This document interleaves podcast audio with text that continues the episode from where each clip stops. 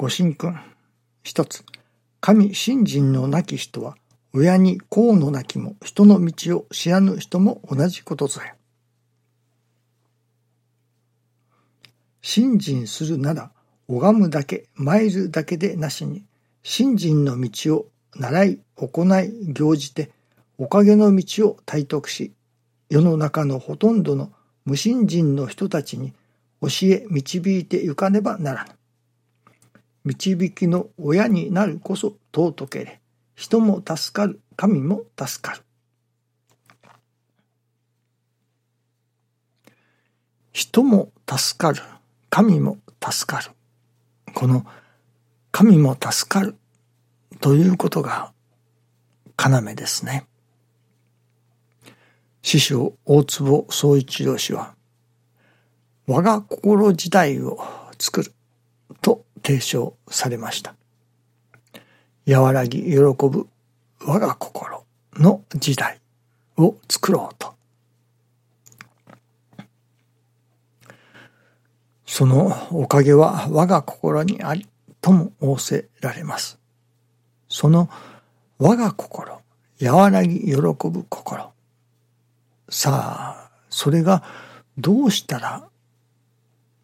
和らぎ喜ぶ心がいただけれるか。和の心、和らぐ心、これは泥の心ですね。泥の心を行じるというのでしょうか。泥の心の精進によって和の心、和らぐ心をいただくことができる。何か問題が起こる、そういう嫌なことが起こってきたところでも、これは一つ泥の心でいただこう、泥の心の稽古をさせていただこうと、その泥の心に精進をするところに、心が落ち着いてき、和らぐ心がいただけれる。またその働きが、成り行きが神の働きだと確信するところに、和らいだ心もいただけてくる。その喜ぶ心というのが少しくせ者ですね。どういう時にどういう喜び方をするのか。まあ血のみごというのでしょうか。それはお乳をもらった時に、お腹が空いている時にお乳をいただき、そこに喜ぶ。あるいは親の懐に、お母さんの懐に抱かれて安心をして休む、そこに喜びを感じる。まあ感じているのではないでしょうかね。少し大きくなると、それこそお菓子をもらう、飴玉を、チョコレートをもらい、そしてそこに喜びを感じる。ところがもう少し、例えば小学校の高学年にでもなりますと、ただチョコレートをもらっただけでは喜びませんね。それこそ好きな何ですか、おもちゃですか、そういうものをもらって喜ぶようになるのではないでしょうかね。また中学校、高校とその時々の喜ぶ対象というものは変わってくるのでしょうね。学校でひゃくてんを取った、そこに喜びを感じる。あるいはそれこそ彼女が欲しい、彼女ができたと言って喜ぶ。まあ大人になればどこそこにレジャーで遊びに行って海外旅行をして喜ぶとか、美味しいものを食べて喜ぶ、車を買って喜ぶ、家を建てることができたと言って喜ぶ、昇進ができた、その前にどこどこの会社に就職ができた、また子供ができたと言って喜ぶ。まあ大体はそういう喜びだと思いますね。いわゆる自分が欲するものが叶えられる喜び。ところがこの和らぎ喜ぶ我が心の喜びの心というのは、自分の願いが欲するものが叶えられる時の喜び、まあそれもありましょうけれども、ただ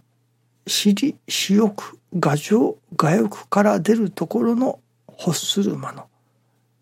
欲望というのでしょうか、そこでその欲が止まっていたのでは、いつも喜ぶということはできませんね。やはり人生の中にはとても喜べないというか、自分の思いには反するようなことがいっぱいあります。それこそひゃくてん取りたいと思っていたのに取れなかった。赤点だった。どこそこの大学に合格を願っていたけれども不合格だった。なかなか子供が欲しいけれどもできない。昇進しようとしたけれども同僚の方が先に昇進して自分は取り残されてしまった。さまざまな喜べないことが起こってまいります。その喜べないことが起こってくる、その中に喜びを見出す。そういう喜びが我が心の我の心ではないのでしょうかね。ではどうしたら、いわゆる普通では喜べないことが喜べるようになるのか。これはやはり私どもの心が育たなければならない。欲するものの対象が育って変わってこなければならない。今まではそのものとかお金とか地位とか名誉とか、そういうものが喜びの対象であった。それが自らの心、心を育てることに喜びの対象が変わってこなければならない。やっぱり願いが育つということでもありましょうね。心が育つことに喜びを感じる。また心を育てたいという欲ができてこなければなりませんね。学校でひゃくてんを取りたいというのが、心が育つ、そのことに喜びを感じる。心を育てたい、自らの心を育てたい、もっときれいな心になりたい、もっと美しい心、もっと大きな心になりたいと、心を育てることに喜びを感じるように変わってこなければならないということですね。そういう心が育ち、